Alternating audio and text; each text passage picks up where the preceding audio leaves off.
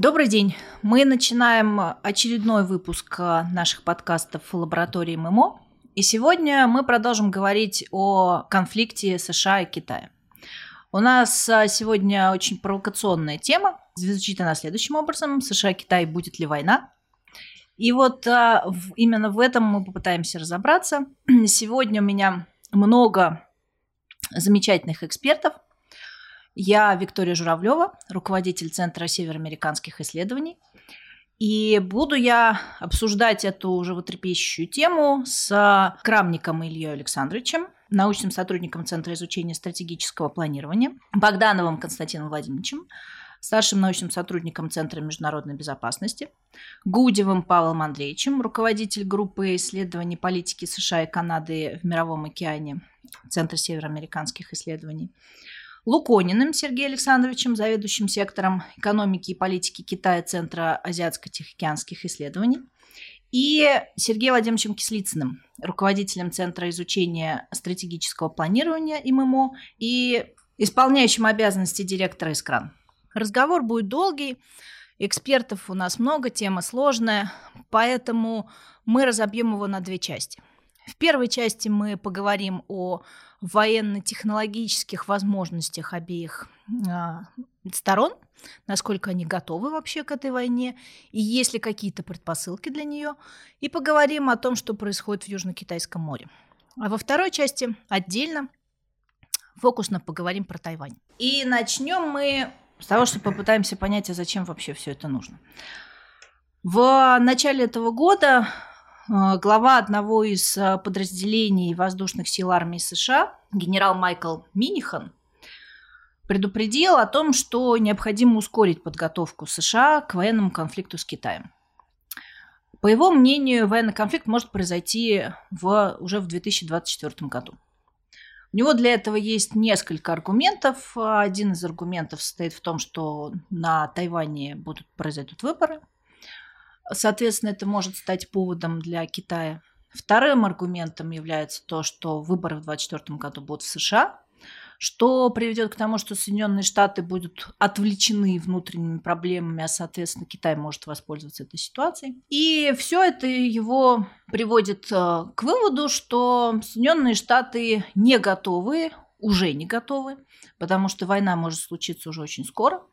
Интересно, что во множество ну, десятки, наверное, всевозможных э, стратегических прогнозов, которые делают военные, тоже предполагают, что война обязательно будет. Ну, если не в 24 году, то, возможно, в 27 году или в 25-м, но вот она абсолютно точно в ближайшие годы случится. Действительно, если мы посмотрим на стратегические документы Соединенных Штатов – то если вот в стратегии национальной безопасности у Байдена Китай просто значится единственным конкурентом Соединенных Штатов, который способен и имеет не только желание, но и возможности перехватить лидерство у Соединенных Штатов в управлении мировым порядком, то если смотреть на военные доктрины, на военные стратегические документы, то там Китай совершенно конкретно называется основной угрозой, которая вот может привести к военному столкновению с Соединенными Штатами. В чем вообще, почему, с чего эта шумиха? В чем суть таких опасений и из-за чего может случиться военный конфликт? А вообще Соединенные Штаты готовы к этому столкновению, которое так предсказывают военные во множественных своих прогнозах.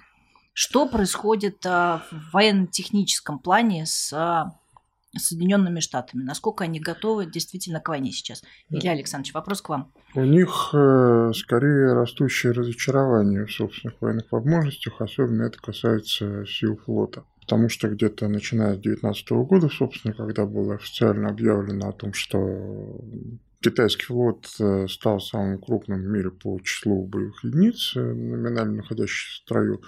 Э, в Штатах регулярно публикуются те или иные статьи, в которых, собственно, американские моряки, как правило, отставные, и ВМРские эксперты, собственно, задаются вопросом, а насколько ВМС США готовы к этому противостоянию. Ну и основной вывод э, заключается в том, что они к нему не готовы. То есть получается, что как бы всевозможные прогнозы, я просто несколько посмотрела, они проводят типа условно игры, да, вот mm-hmm, как mm-hmm. это принято сейчас, в которых Соединенные Штаты всегда оказываются в неожидании. То есть для них военное нападение Китая оказывается ну, неожиданностью, ну, и дальше это занимает очень длительное длительное время, чтобы как-то войти в этот конфликт. Вот Понимаете, в чем дело? Так? Дело в том, что как э, вот сейчас трудно говорить о стратегической неожиданности, поскольку в любом случае есть э, как бы общая картина противостояния США и Китая. А другой вопрос, что это противостояние не обязательно должно разрешить военный конфликт, но точно так же, как он не, не произошел между Советским Союзом и Соединенными Штатами. Но США готовились к тому конфликту вполне всерьез, готовились именно с точки зрения материальной части, стремясь сохранить и развить э, имевшееся у них военно-техническое превосходство над СССР в разных областях, особенно на море. Вот. Сейчас э, то, что касается моря, в Штатах как раз высказывается сомнение о том, что э, сегодняшняя структура военно-морских сил США, о том, что сегодняшний корабельный состав адекватны э, этой задаче. И причем, чтобы не погружаться просто в мешанину там, корабельных проектов и проблем каждого из этих проектов, ключевым вопросом являются деньги. Поскольку флот требует, ну, в принципе, это самый деньгоемкий вид вооруженных сил, а, он а, требует э, очень разнообразных боевых единиц, отнюдь не все из которых именно могут оказаться полезными в противостоянии с Китаем. А, или могут оказаться лишь косвенно полезными, как, например, стратегические подводные лодки носители баллистических ракет, то всегда стоит вопрос, можем ли вы выделить еще денег, чтобы добавить что-то еще, либо по количеству боевых единиц, либо по их совершенству. Ну и вот э, в текущей ситуации ответ, в общем, отрицательный, поскольку увеличение финансирования требует буквально все виды вооруженных сил, у всех есть своя политическая лобби, у всех есть как бы свои задачи, которые нужно выполнять. Э, от э, армии до новосозданных э, космических. Это при этом Соединенные Штаты продолжают выделять огромные транши да. помощи Украине, и сейчас, сейчас еще случился еще конфликт на Ближнем выделять Востоке. Израилю, сейчас мы еще посмотрим, как они будут утверждать свой бюджет, поскольку, так я понимаю, танцы еще не закончились, и рейс шатдауна еще не снят, поскольку бюджет только временный. Э, но в любом случае, даже каждый отдельный годовой бюджет, он все равно проблем не решает, поскольку мы имеем дело с флотом, то есть с очень инерционным механизмом, то там надо принимать стратегические решения на много-много лет вперед, э, соответственно, с ясным более-менее финансированием. А пока никакой из существующих проектов финансирования не предполагает его резкого увеличения в крайнем случае незначительные, и даже в лучшем случае вот этого незначительного увеличения финансирования разрыв между Штатами и КНР по числу боевых единиц будет расти просто медленнее. А вот насколько этот количественный разрыв может быть компенсирован техническим превосходством, превосходством в информатизации, в разведке, в системах управления, это уже вот э, отдельный очень сильный вопрос. Армия на этом уже обожглась, когда оказалось, что вот на Украине предоставлены Украине разные средства разведки, управления и так далее, отнюдь не всегда обеспечивают э, должного уровня технического превосходства. И э, не произойдет ли то же самое с флотом? Вопрос. По крайней мере, вот эти вот системы еще не проверялись. Тем более, надо отметить, что Китай сам наращивает свой потенциал, и вот в таких областях, как э, разведка, управление целеуказаний тоже. А я так понимаю, что вопрос же не только в деньгах, да, то есть нарастить быстро нет возможности еще и в силу да, отсутствия промышленности. Да, том... что, что происходит с американской военной промышленностью? С американской военной промышленностью происходит много всего хорошего и плохого, ну, для них. А, но конкретно судостроительная промышленность, э, она находится в состоянии глубочайшего кризиса, э, наверное, за всю историю Америки как промышленно развитой державы. А, поскольку, собственно, всю дорогу э, Штаты либо стремительно росли, как судостроительная держава, скажем, в конце 19-го, начале 20 века, до середины, вот, а, либо находились, так сказать, в лидирующей позиции, и вдруг затем они просто прекратили по факту э, эту гонку. Вышли из гонки в первую очередь коммерческого судостроения. Тут опять же можно на длительное время развернуть тему, что случилось в Штатах с коммерческим судостроением, но сейчас как факт оно у них отсутствует. То есть они строят меньше ежегодно коммерческого тоннажа, чем строим мы. А у нас, в общем-то, известные проблемы в Российской Федерации в этой части. И они уступают Китаю в сотни раз по вводимому ежегодно коммерческому тоннажу. Но, в принципе, Китай строит почти больше, чем весь остальной мир вместе взятый. У Китая 47% без малого под контролем мощностей коммерческого строения, а всего три азиатские державы, Китай, Япония, Южная Корея, контролируют 93 э, с лишним процента мирового коммерческого судостроения. А что из этого следует? Из этого следует то, что американское военное судостроение висит в воздухе, не имея базы технологической, кадровой, ресурсной, откуда можно было бы черпать при необходимости э, недостающие для увеличения строительства, для ускорения строительства. В то время как Китай вот как раз опирается на вот этот фундамент. Э, китайское военное судостроение, несмотря на то, что оно сейчас э, рекорды ставит по количеству, это лишь очень небольшая часть, может сказать, тень его коммерческого судостроения. И вот именно вот это огромное коммерческое судостроение как раз дает Китаю Э, ресурсы для поддержания военного состояния и главные ресурсы кадровые. Когда спрашивают, собственно, из кого Китай вербует своих моряков, надо понимать, что вот как раз огромная состояние промышленности, э, вот эти населенные пункты, которые задействованы, они представляют собой кадровый ресурс, в том числе и для морских сил. А какие-то планы по изменению этой ситуации в Соединенных Штатах есть? Ну, вот недавно запрос Байдена, произошедший на инвестирование 50 миллиардов долларов в оборонную промышленность, он в том числе касается и флота. Но э, тут э, мы, во-первых, не знаем, в каком виде это будет реализовано. Это пока запрос бюджетный, который не притворен еще какой-то исполнительный документ. Во-вторых, э, тут мало осмысленно вкладываться именно в военное состояние как такого. Оно тратит деньги, а тратить деньги штатам и так есть на что. Это вот рост бюджетных расходов, рост государственного долга, ну, это то, что у них и так вот внутри политических проблем серьезные. А, здесь надо смотреть, могут ли они изменить ситуацию в коммерческом состоянии, вернув себе позиции, ну, если не лидера, что нереально в ближайшие годы, по крайней мере, точно, до десятилетий, наверное, то хотя бы просто какие-то уверенные величины они бы себе вернули, которые могли бы вот э, дать основу вот эту базовую технологическую э, для военного состояния. Но э, пока такого не видно, поскольку все-таки состояние в Штатах разворачивать будет снова очень дорого. Прежде всего, в том числе в силу географических особенностей, поскольку судостроение – это автоматически означает размещение на побережьях, а прибрежные штаты, что на востоке, что на западе, все-таки находятся в верхней части э, статистики по уровню зарплат, по уровню цен на все, начиная с э, энергоресурсов. И, соответственно, эта отрасль в случае ее разворачивания снова на территории штатов, она будет очень дорогой. Э, ее продукция будет дороже и китайской, и, возможно, южнокорейской. Возможно, не дороже японской, но у японцев уже есть рынок, а американцам придется его заново отвоевывать. Угу.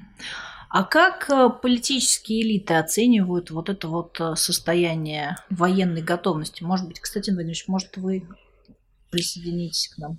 Тут надо смотреть с нескольких позиций. Значит, во-первых, э, есть разное восприятие, собственно, китайской угрозы в элитах. Одна все-таки каким-то образом еще выходит из э, старой парадигмы вот этой вот кемерики, то есть сращивания Китая и Штатов – у нас традиционно принято считать, что демократическая партия была драйвером этого сращивания, но тем не менее среди демократов именно по-прежнему довольно большое число людей, которые склонны скорее более умеренно воспринимать китайскую угрозу и не создавать на ее базе военной паники.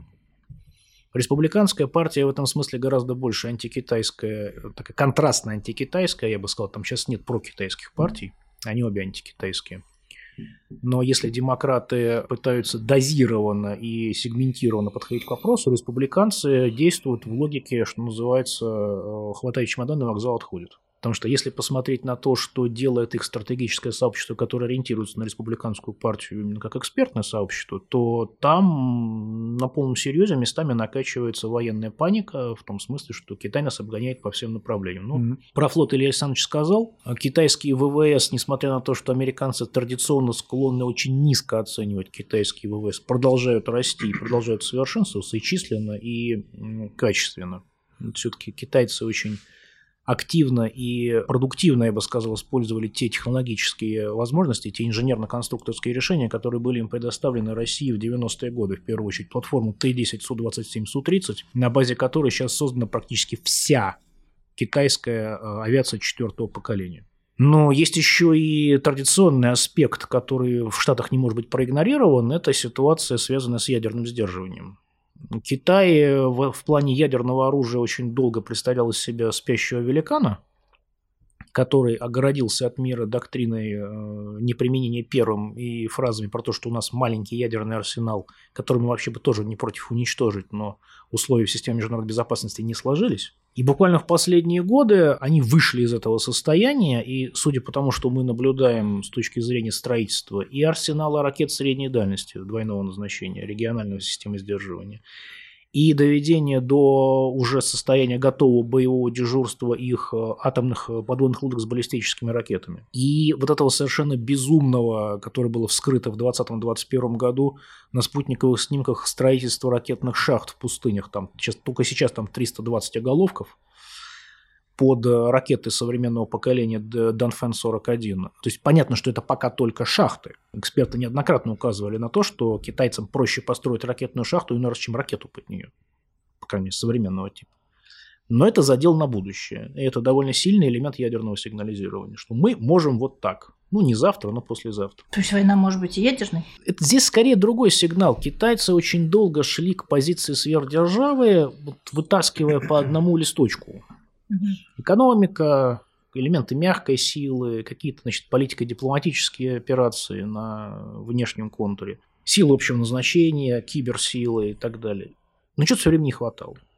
И практически последнее, что у них сейчас остается на руках, это военно-стратегический паритет со Штатами по ядерным а, вооружениям. Ну, то есть это не про войну, а про позиции это лидера, про да? позиции, скорее, страны в целом. То есть элиты видят, что вот этот вот совершенно немотивированный, ни с какой рациональной точки зрения декаплинг, который произошел в конце десятых годов, когда вот этот проект Кемерики окончательно уже был похоронен, то есть большая двойка, вот эти все сверхидеи про то, что мир трансформировался в биполярную экономическую диаду, они сейчас в Китае, насколько я понимаю, слабо популярны, мягко выражаясь. Там народ очень э, нервно воспринял действия американцев, они неожиданно поняли свою военную уязвимость. И... То есть Китай тоже считает, что он уязвим? Да, конечно. И в первую очередь он уязвим по уязвимости ядерных сил именно невеликие размеры китайского ядерного арсенала всегда были объектом пристального внимания к собственной экспертизе. Они говорили, у нас их мало, мы должны их беречь, у американцев больше ядерного оружия, а еще у них огромные высокоточные потенциалы, которые они могут использовать комбинированно для нанесения разнородного разоружающего удара, то есть ядерными и неядерными средствами одновременно. Из-за этого они очень нервно относились к разного рода э, гиперзвуковым проектам Штатов, к огромному количеству высокоточных крылатых ракет и так далее. Они создали себе систему скальных укрытий для мобильных ракетных комплексов, чтобы при случае загнать их туда в угрожаемый период. И вот сейчас они на полном серьезе, похоже, ставят себе задачу достижения ракетно-ядерного паритета. Даже не важно, будут ли они его достигать по факту к 30-35 году. В американских документах стратегического планирования уже как в чугуне отлито, угу. что к 30 году плюс-минус, а к 35 паритет. Значит, они все свои программы, все свои решения будут верстать, исходя из этой, так сказать, перспективной модели агрессора, uh-huh. как это можно выразиться. Uh-huh. И здесь уже дальше возникают целый выводок вопросов, начиная от того, как будут верстаться американские программы стратегических вооружений и заканчивая американскими взглядами на то, как нужно вести переговоры по контролю и ограничению вооружений. Да, Илья Александрович. И вот здесь сразу вырастает одна очень интересная проблема. В 1980-х годах, когда американцы строили предыдущие стратегические ракетоносцы типа Агаю подводные, программа Агаю, развертное строительство и, собственно, водостроить этих лодок, э, съела почти треть флотского бюджета огромного, который на минуточку был бюджетом 600 корабельного флота, так называемого гигантского наращивания ВМС США при э, Рональде Рейгане. А сейчас они вводят в строй, ну, будут вводить в строй новые подводные лодки типа Колумбия, а, Головная должна, если не ошибаюсь, там в 30-м выйти вроде на было дежурство. Правда, часть экономит. Ракеты новые не предбить, предвидится модернизация Трейдента. Но новая стратегическая лодка у них в любом случае съедает огромную часть перспективного строительного бюджета. И это сразу заставляет задаваться вопросом, а что они смогут э, противопоставить Китаю частью морских сил общего назначения. А именно эти морские силы общего назначения, собственно, обеспечивающие американское присутствие в западной части Тихого океана, возможность их операций в Южно-Китайском море, в Тайванском проливе и так далее, они вот э, будут играть в этом противостоянии главную роль. Как сам, собственно, как Константин Владимирович неоднократно говорит, морские силы ядерного сдерживания являются не флотом, а скорее нагрузкой на флот. Но в данном случае эта нагрузка они себе повышают. А вот смогут ли они нарастить именно силы флота как такого, это вопрос. Хорошо, а Китай-то готов к этому? Вот я тут почитала, директор ЦРУ американский заявляет, что Китай будет готов к 2027 году. Ну, это такая общая фраза о том, что он готов к 2027 году. году. Э, значит, она означает то, что, по мнению некоторых американских экспертов, э, не всех, Китай будет э, готов провести операцию на Тайване, силовую при необходимости, при принятии решения такой операции в 2027 году. А раньше, типа, не сможет. А что это значит готов? Вот что вот сейчас, я так понимаю, что вы рассказали нам, по флоту Китай превышает mm. возможности Соединенных Штатов уже, да? А, конкретно в западной части Тихого океана. У них крупный флот, который превосходит вообще, в принципе, американской по численности, но выступает достаточно серьезно по количеству крупных боевых кораблей, особенно вот авианосцев, там, крейсеров, по подводным лодкам атомным они выступают. Но у них много многочисленные легкие силы, дизельные подводные лодки. Э, береговые силы, включая авиацию, ракетные комплексы, вот у себя дома, в западной части Тихого океана, они могут обеспечить превосходство сил. То есть в случае, если они решат провести военную операцию, они могут успеть это сделать оперативно, раньше, чем американцы среагируют. Вот здесь э, как раз возникает вопрос, э, возникает элемент непредсказуемости. Поскольку теоретически понятно, понятно, как Китай может проводить десантные операции. Но никто не гарантирует, что Китай не увязнет в боях на острове Тайвань на суше. Они могут быть тяжелыми микропаралитными. При этом как-то э, никто не говорит, не утверждает, что Китай собирается присоединять Тайвань любой ценой. Э, ну, я не китаист, но во всяком случае из того, что я вижу, из того, что... Ну, про Тайвань мы еще поговорим да, попозже, да. Для Китая это, наоборот, нежелательный сценарий вот такого присоединения. И Э, тут э, вот этот вопрос готовности, он такой довольно химерический. То есть, mm-hmm. ну, технически можно и сейчас себе представить такую операцию, там все необходимое для этого есть. А, ну, вопрос цены. Так и в 2027 точно так же будет стоять этот вопрос цены. То есть они будут тоже технически обладать определенной готовностью, но гарантировать, что это все пройдет быстро, бескровно и без потерь э, для местной экономики и для общей китайской экономики никто не возьмется. А может так получиться, вот сейчас очень похоже на то, что нагнетается напряжение. Напряжение будет нагнетаться еще, еще до 27 года, еще сколько? Четыре года, да? Вот четыре года напряжения, напряжения, напряжения, а дальше Соединенные Штаты просто возьмут и сейчас все, мы устали, нападаем первые. Вот, Константин Владимирович, такое возможно? Если бы это можно было бы решить нападением, такой сценарий еще можно было бы рассмотреть. Но вот куда Соединенным Штатам нападать в этих условиях, я совершенно понять не могу. Окей, Они так. как раз находятся вот в этой вот э, своей традиционно проблемной позиции, потому что мировой гегемон, особенно гегемон мировой торговли, реализует себя в зависимости от сети союзов. Всегда. Угу. И вот эта часть американского сдерживания, она вот потихонечку уходила, уходила с центрального, и она сейчас перевешивает их. Америка опрокидывается наружу все время в своей стратегической логике. Возникает ситуация, когда американцы вынуждены создавать, вообще говоря, военно-стратегическую проблему высокого уровня во взаимоотношениях с крупными державами в зависимости от территории, находящейся на другом конце земного шара. Они в холодную-то войну, находясь в Западной Европе, постоянно мусолили эту дилемму размена Бостона за Бонн. То есть будем ли мы вообще атаковать Советский Союз, если Советский Союз, Советский Союз, э, будем ли мы вообще атаковать Советский Союз, если Советский Союз снесет Западную Европу и не будет трогать нас? А здесь ситуация, так сказать, уже совсем дошла до э, миниатюрных форм. Ну, Тайвань, ну да, значение в мировой экономике огромно, политическое значение еще серьезнее. Но это Тайвань, господа. Вы всерьез решили устроить ядерную войну с Китаем из-за Тайваня? Хорошо. Тут э, можно такую историческую аналогию провести. Э, это с точки зрения стратегической позиции Штатов, это Рим после Трояна. Завоевывать уже нечего. Нет э, провинции, нет страны, куда можно было пойти завоевательным походом и решить проблему можно куда-то сходить, получить дополнительные проблемы. Вот Штаты сейчас находятся ровно в этой ситуации. Угу. То есть, скорее, это э, накручивание со стороны военных направлено больше на э, военно-техническую модернизацию, на конечно, развитие, конечно. на получение бюджет дополнительных надо, бюджет денег, надо выбивать бюджета, да? А бюджет каким-то образом это отражает вот последние десятилетия? Нет. Бюджет стагнирует, строго говоря. После Обамы он стагнирует. Он несколько приподнялся при Трампе. Вот сейчас, ну, тоже будет приподниматься. Но э, в общем и целом, просто чтобы э, действительно проводить серьезную такую модернизацию вооруженных сил, им бы надо его поднимать где-то до 6 с чем-то процентов ВВП. А сейчас он сколько? 4 по-моему. Это не так много. Вот. В смысле для поднятия. Ну, вроде не так много в таких относительных цифрах, но в абсолютных он все равно огромный, конечно же. Я, насколько понимаю, динамика это все время повышательная. Да, э, но там еще и инфляция идет. Mm. Внутренняя инфляция никуда не девается, при этом э, в ряде случаев военная техника дорожает с опережением инфляции. Э,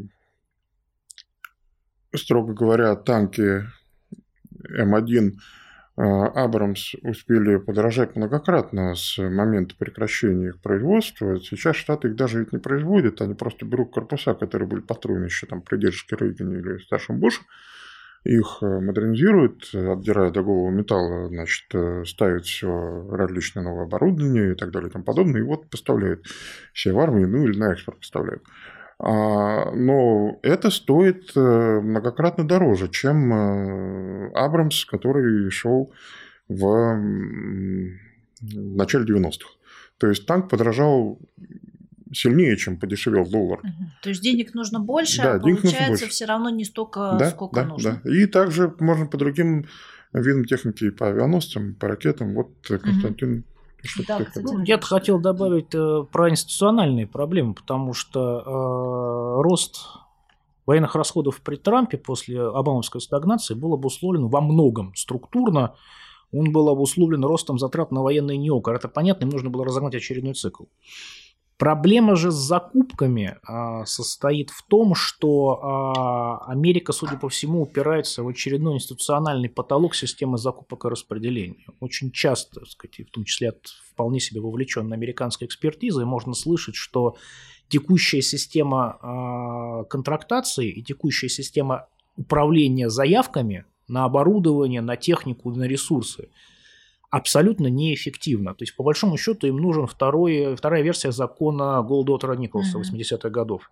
Потому что вот фразы на тему того, что руководители региональных командований сидят там как вице-короли, значит, э, пишут списки э, требуемых ресурсов, э, требуемых ресурсов для решения их задач. При этом в этих самых задачах постоянно вычеркивают пункты, которые они намерены исполнять, со словами «это я делать не буду, а на это у меня ничего нет», она абсолютно тупиковая. Оно просто разгоняет расходы и не создает дополнительных потенциалов. Понятно. То есть здесь мы сталкиваемся с классической для Соединенных Штатов на сегодняшний момент проблемой согласования и взаимодействия ведомств, да? Mm-hmm. через которые все эти выделенные деньги могут просто и не дойти куда надо. А, ну, как, а как идет взаимодействие вот с теми, кто непосредственно производит это? Вот есть несколько крупных э, военных, военных производителей, да? Они вообще заинтересованы в том, чтобы эти деньги выделялись, чтобы заказы были. Им, у них есть интерес в возможной войне? Есть запрос? Нет, К войне точно нет. Угу. Вот интерес к закупкам, продажам, особенно на внешнем рынке, который для Штатов тоже более выгоден, чем внутренний, он есть. А, ну то есть, опять же, по, по схеме, которая Конечно. была Нет, раньше. это военно-промышленный комплекс в случае абсолютно коммерчески действует. И у нас он до последних двух лет он тоже точно так же действовал. Это крупная коммерческая организация, которая в войне точно не заинтересована. То есть ожидать, да. что они сейчас будут вкладываться и лоббировать э, возможную военную операцию, не стоит? Не ожидается. То есть они, возможно, приветствовали бы такую долгосрочную холодную войну, там с перспективой роста закупки на десятки лет, но вот то, то, что они будут приветствовать войну такую, ну что вы, это Окей. может сильно повредить бизнесу. А как вот текущие конфликты, то есть на Украине, сейчас еще Ближний Восток подключился, как-то это сказывается на настроениях э, в Штатах военных и политической вот, с точки зрения возможной военного столкновения с Китаем, да? Он даже не прямо с точки зрения возможности столкновения с Китаем сказывается. Там Штаты в том числе высказывают мысль о том, что Китаю самому тоже хорошо бы, так сказать, осторожность э, подкрутить на максимум, потому что выводы не самые лучшие для, э, так сказать, военной школы российского происхождения. Китай во многом опирается на отечественные установки технические, тактические и так далее. Вот. Но и для себя они делают тоже выводы, эти выводы неприятные, вплоть до того, что в ряде случаев уже э, ни маргинальные эксперты, ни крайне правые, ни крайне левые, вполне себе э, люди, пишущие статьи в официальные армейские научные журналы, причем журналы командно-штабного колледжа, они пишут о том, что необходимо возвращать призыв в армию.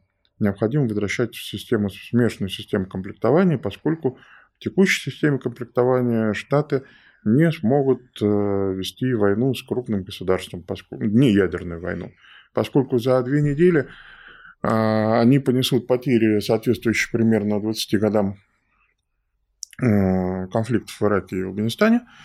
Убитыми и ранеными в общей сложности 50 тысяч человек, они с небольшим они потеряли за 20 лет. Э, убитыми значительно меньше часть, ранеными значительно больше. Но вот это 50 тысяч они компенсируют, и все, на этом резерв подготовленный заканчивается. Он у них около 70 тысяч сейчас составляет. А, соответственно, чтобы его нарастить, э, нужна какая-то база. Эту базу наращивать в условиях контрактной армии невозможно. Это еще один резкий рост затрат. Ну, то есть еще да. один из выводов да. это то, что война с Китаем еще потребует и людей. Да, она потребует и людей. Да, и война с Россией тоже потребует ну, людей, как понятно, только что да. вот э, было показано. И э, совсем недавнем докладе американской вот уже двухпартийной комиссии по стратегическим вопросам там тоже самое было сказано о необходимости наращивания сил общего назначения. И э, был подчеркнут самый главный момент, что, собственно, слабость сил общего назначения, их количественная, в первую очередь, недостаточность, может быть опасна тем, что переведет конфликт в ядерную фазу поскольку, э, стоя перед угрозой поражения обычной конвенциональной войне, возможно, придется переходить уже к э, ядерной аргументации. А вот это точно вредит уже не только бизнесу, это чревато, понятно, чем это чревато э, глобальной ядерной войной с концом современной цивилизации, как мы ее угу. знаем. Мы не будем, конечно, там рассказывать про ядерную зиму, про конец всего живого на Земле. Нет, этого не произойдет.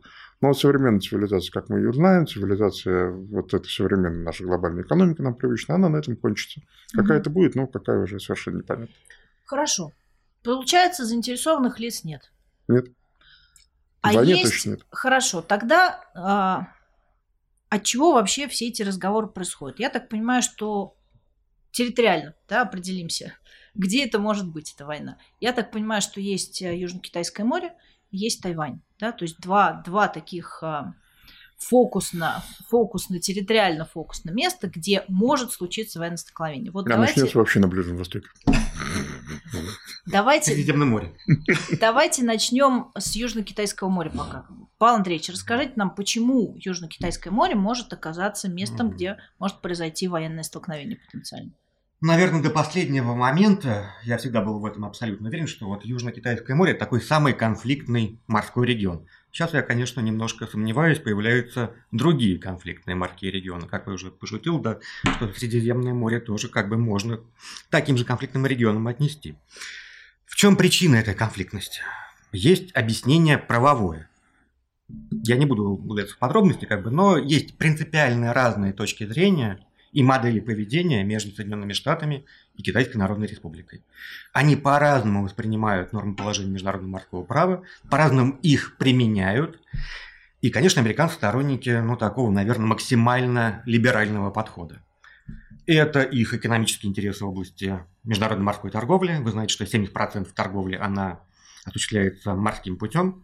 Это самый дешевый вид перевозок. И, конечно, это их военно-стратегический интерес, это переброска максимально свободная переброска вооруженных сил из одного как бы части земного шара в другую часть земного шара. А, Китайскую Народную Республику можно, конечно, ругать. Они по-своему воспринимают те или иные нормы международного морского права, но Китайскую Народную Республику можно не только ругать, но ее можно понять. Там приоритеты национальной безопасности стоят выше, чем нормы положения международного морского права. Можно так действовать, но с американской точки зрения нельзя. Но при этом у Соединенных Штатов-то тоже все время национальная безопасность выше, чем все остальное. Да, но я бы не сказал, что американцы очень как-то серьезно нарушают какие-то нормы положения. Они по-разному трактуют определенные нормы, да. Иногда более расширительно, чем, как бы, допустим, мы или другие страны.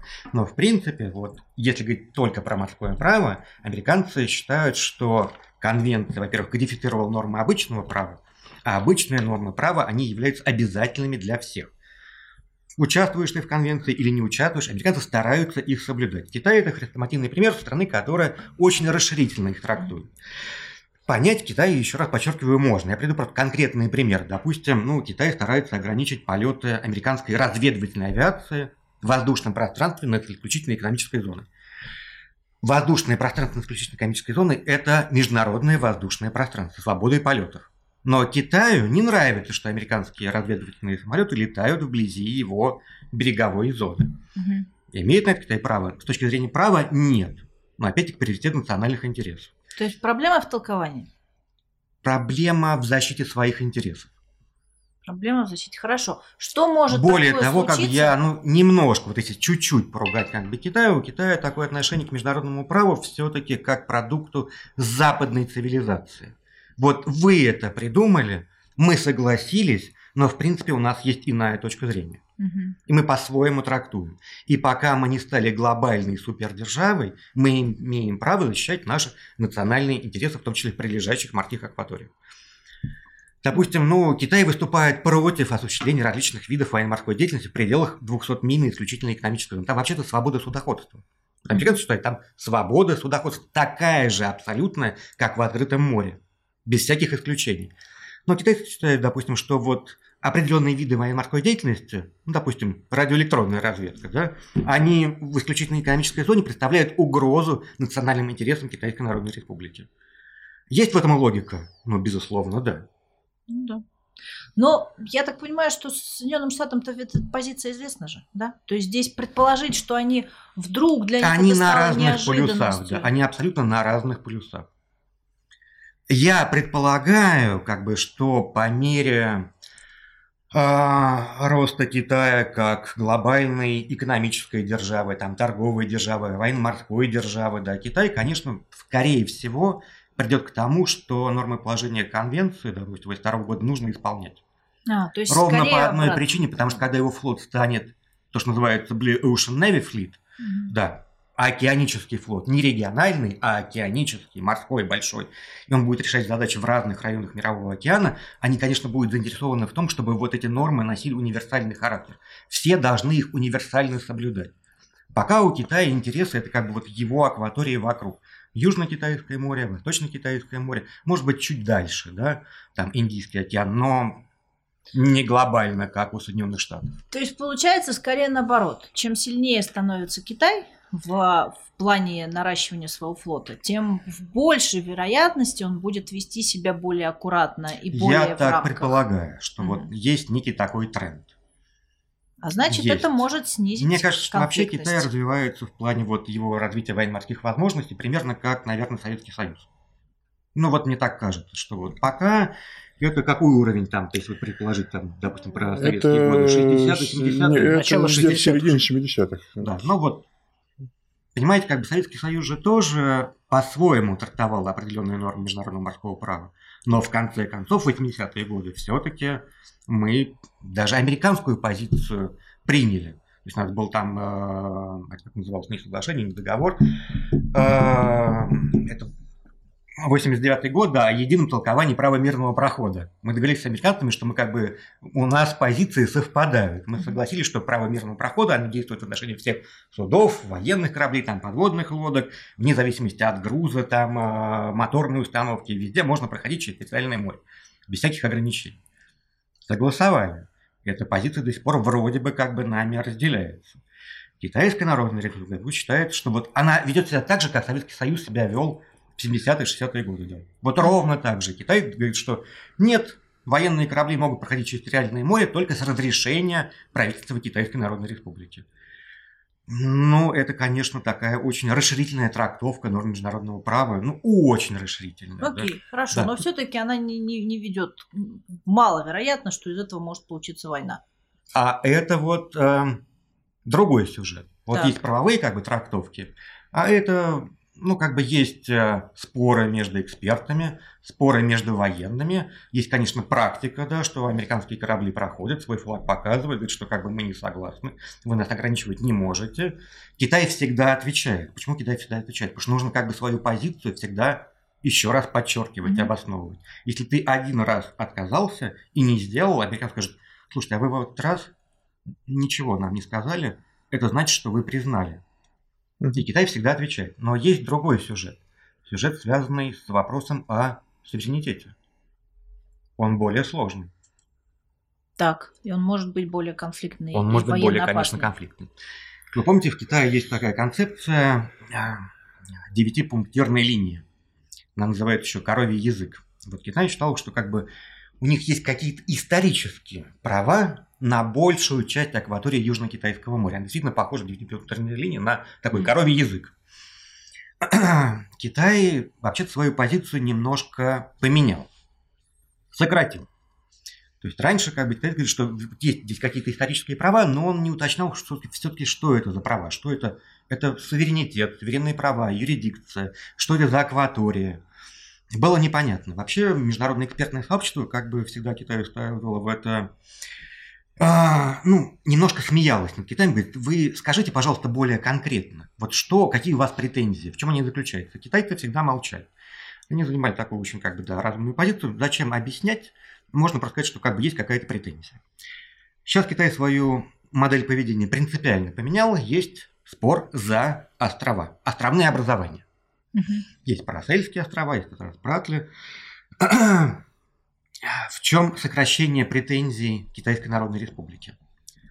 Дело в том, что мы должны прекрасно понимать, что, что такое остров. Есть понимание географическое, это точка на карте, а есть понимание правовое.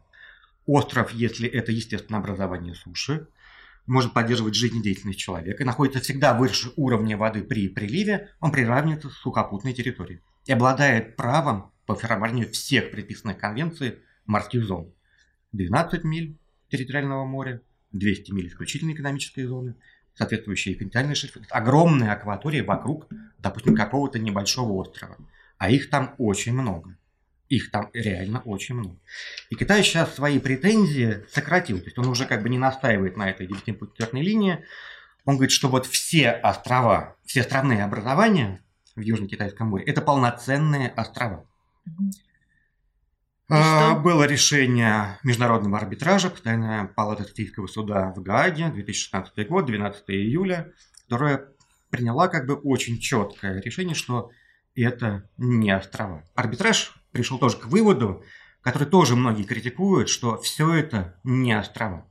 Это либо скалы, либо осыхающие при отливе возвышений, которые не обладают, скалы обладают 12, возможно, 12 миль территориального моря, а осыхающие при отливе возвышения не обладают никакими правами по установлению морских зон. Китай возмутился, и многие тоже его точку зрения поддержали. Как так? Вопрос о суверенитете же есть, его нужно было решить прежде всего. И то, что это не острова, ну, это тоже как бы находится под неким сомнением. Вот то, что Китай насыпает, конечно, не становится островом. Но если он был и не при приливе не затапливался, и если там, допустим, есть источник пресной воды, ну, конечно, наверное, это остров. То есть Китай здесь немножко перехитрили. Чуть-чуть. Мгм. И, наверное, то, что я хотел сказать в заключение, почему как бы конфликт потенциал существует. Его можно было как-то, наверное, погасить. И, кстати, эти модели, они существовали еще, они были разработаны в годы Холодной войны. То есть, допустим, есть соглашение 1972 года да, между Соединенными Штатами и Советским Я Союзом по инцидента, да. да, инцидентов в открытом море и воздушном пространстве над ним. Уникальное соглашение, которое стало моделью для подобного рода соглашений между нами и другими, в том числе странами-членами НАТО. Сейчас, если не ошибаюсь, по-моему, с 11 странами-членами НАТО у нас есть идентичные соглашения. Но нету с НАТО целиком. Мы хотели как бы это сделать, но сегодня, видимо, как бы уже не получится. У Китая и Штатов такого соглашения нет. Мгм. И я знаю прекрасно, что американцы никогда не пойдут на подписание такого соглашения по трем причинам. Три причины. Первая причина – правовая. Абсолютно диаметрально противоположные точки зрения вот на нормы и положения международного права. То есть Советский Союз был готов согласиться со Штатами. Мы согласились, подписали. А Китай, не нет. готов. Мгм. Это причина первая. Это соглашение, соглашение fleet. То есть между флотом и флотом военно-морским. А Китай задействует в этих инцидентах какие суда? Рыбопромысловые, научные, другие, то есть не военные корабли, а гражданские суда. Для американцев пойти соглашение, вот это вторая причина, почему они не пойдут. И причина есть третья. Ну, вот я с Ильей как бы не совсем согласен по поводу оценки военно-морских потенциалов. Для Штатов они прекрасно понимают, что Китай отстает примерно в два раза по их военно-морским мощностям, способностям от Штатов. Зачем договариваться с Китаем? Вот Советский Союз был ну, реально настоящим оппонентом, да, то есть сопоставимые были потенциалы, вы согласны же, нет? Ну, они были сопоставимы, Да, они с Китаем даже- сопоставимы. Но вот мне кажется, что до сих пор как бы не сопоставимы. Нет, я не соглашусь. В данном случае не соглашусь принципиально. Почему? А, Тут надо в комплексе рассматривать вопрос. Морской потенциал Советского Союза огромный. Он все же им- обладал рядом недостатков. Он был разорван между четырьмя изолированными во многом театрами военных действий. Он э, на океанских театрах военных действий имел тоже серьезные ограничения по географии базирования и по условиям этого базирования. И, э, в принципе, Советский Союз э, нигде э, в каком-то конкретном регионе, за исключением Северо-Восточной Атлантики, возможно, э, не мог сосредоточить силы, сравнимые, тем более превосходящие силы Соединенных Штатов. Китай, конечно же, отстает сейчас от Штатов по вот крупным кораблям, я об этом уже сказал, но превосходит их численности в целом. При этом главный и единственный, собственно, регион соперничества китайского американского – это у Китая дома, это их вот э, предбанник. И вот конкретно там, конкретно в Восточно-Китайском море, в регионе Тайваньского пролива, в Южно-Китайском море, э, Китай, имея общее превосходство в численности, именно в численности легких сил, дизельных подводных лодок, береговой авиации, береговых ракетных комплексов, способен обеспечить больше боевых единиц и больший вес залпа, чем американцы. Если представить себе, что конфликт будет идти восточнее, скажем, вот во второй цепочке островов, каким-то образом американцы заставят до Китая выйти, то там, да, конечно же, американцы будут обладать огромным преимуществом, потому что у них больше авианосцев с самолетами на них, потому что у них больше крейсеров с ракетами на них. Но э, вот когда у нас это там в районе там 100, 200, 300, даже 500 миль от китайского побережья, то вот это преимущество в авианосцах и крейсерах, оно э, уже не столь значительно, потому что на вот этом расстоянии уже ракетные катера вполне себе играют свою роль. Береговая авиация, береговые Мгм. комплексы. А здесь у Китая достаточно сил, чтобы сделать э, э, превосходящую группировку. Создать превосходящую Ну, тем не менее, как бы по нашим прогнозам, как мы делаем даже наш индекс морской мощи, что все-таки Китай догонит Штаты где-то примерно к году 2035. Я согласен, интегрально, да, года к 2035. Но вот э, это в целом. И то вопрос, скажем, в Атлантике они будут им резко выступать, ну, потому что их в Атлантике не будет. Вот. А вот здесь у себя они уже сейчас Мгм. могут это превосходство создать. Согласен. Ну, все-таки Соединенные Штаты считают для себя эту позицию Китая опасной. То есть настолько опасной, что они, что они готовы от- в- применять что-то большее, чем просто Нет, слова понимаете, или... здесь же а, какая ситуация? В чем как бы существует тоже проблема? Допустим, если какое-то государство де- действует в нарушении норм положения международного морского права, принципе, он может, это государство может стать примером для других. И, в принципе, сегодня, допустим, если мы говорим конкретно, допустим, про право мирного прохода через территориальное море, около 40 стран ввели либо уведомительный, либо разрешительный порядок мирного прохода военных кораблей, иностранных военных кораблей, через свое территориальное море. Китай как бы наиболее хрестоматийный пример. Но если это количество стран будет увеличиваться, то тогда можно сказать, что такой нормы больше не существует. Угу. То есть как бы она стала уже устоявшейся, допустим, нормой, ну, не обычного права, тогда должны все как бы, да, вот так действовать. Но, в принципе, это будет вот конкретным примером. И многие страны, на самом деле, как бы ориентируясь на Китай, действуют ровно так же. И для американцев как бы это очень опасная ситуация, что если Китай от этого не откажется и будет примером, другие страны тоже как бы скажут, а почему нет?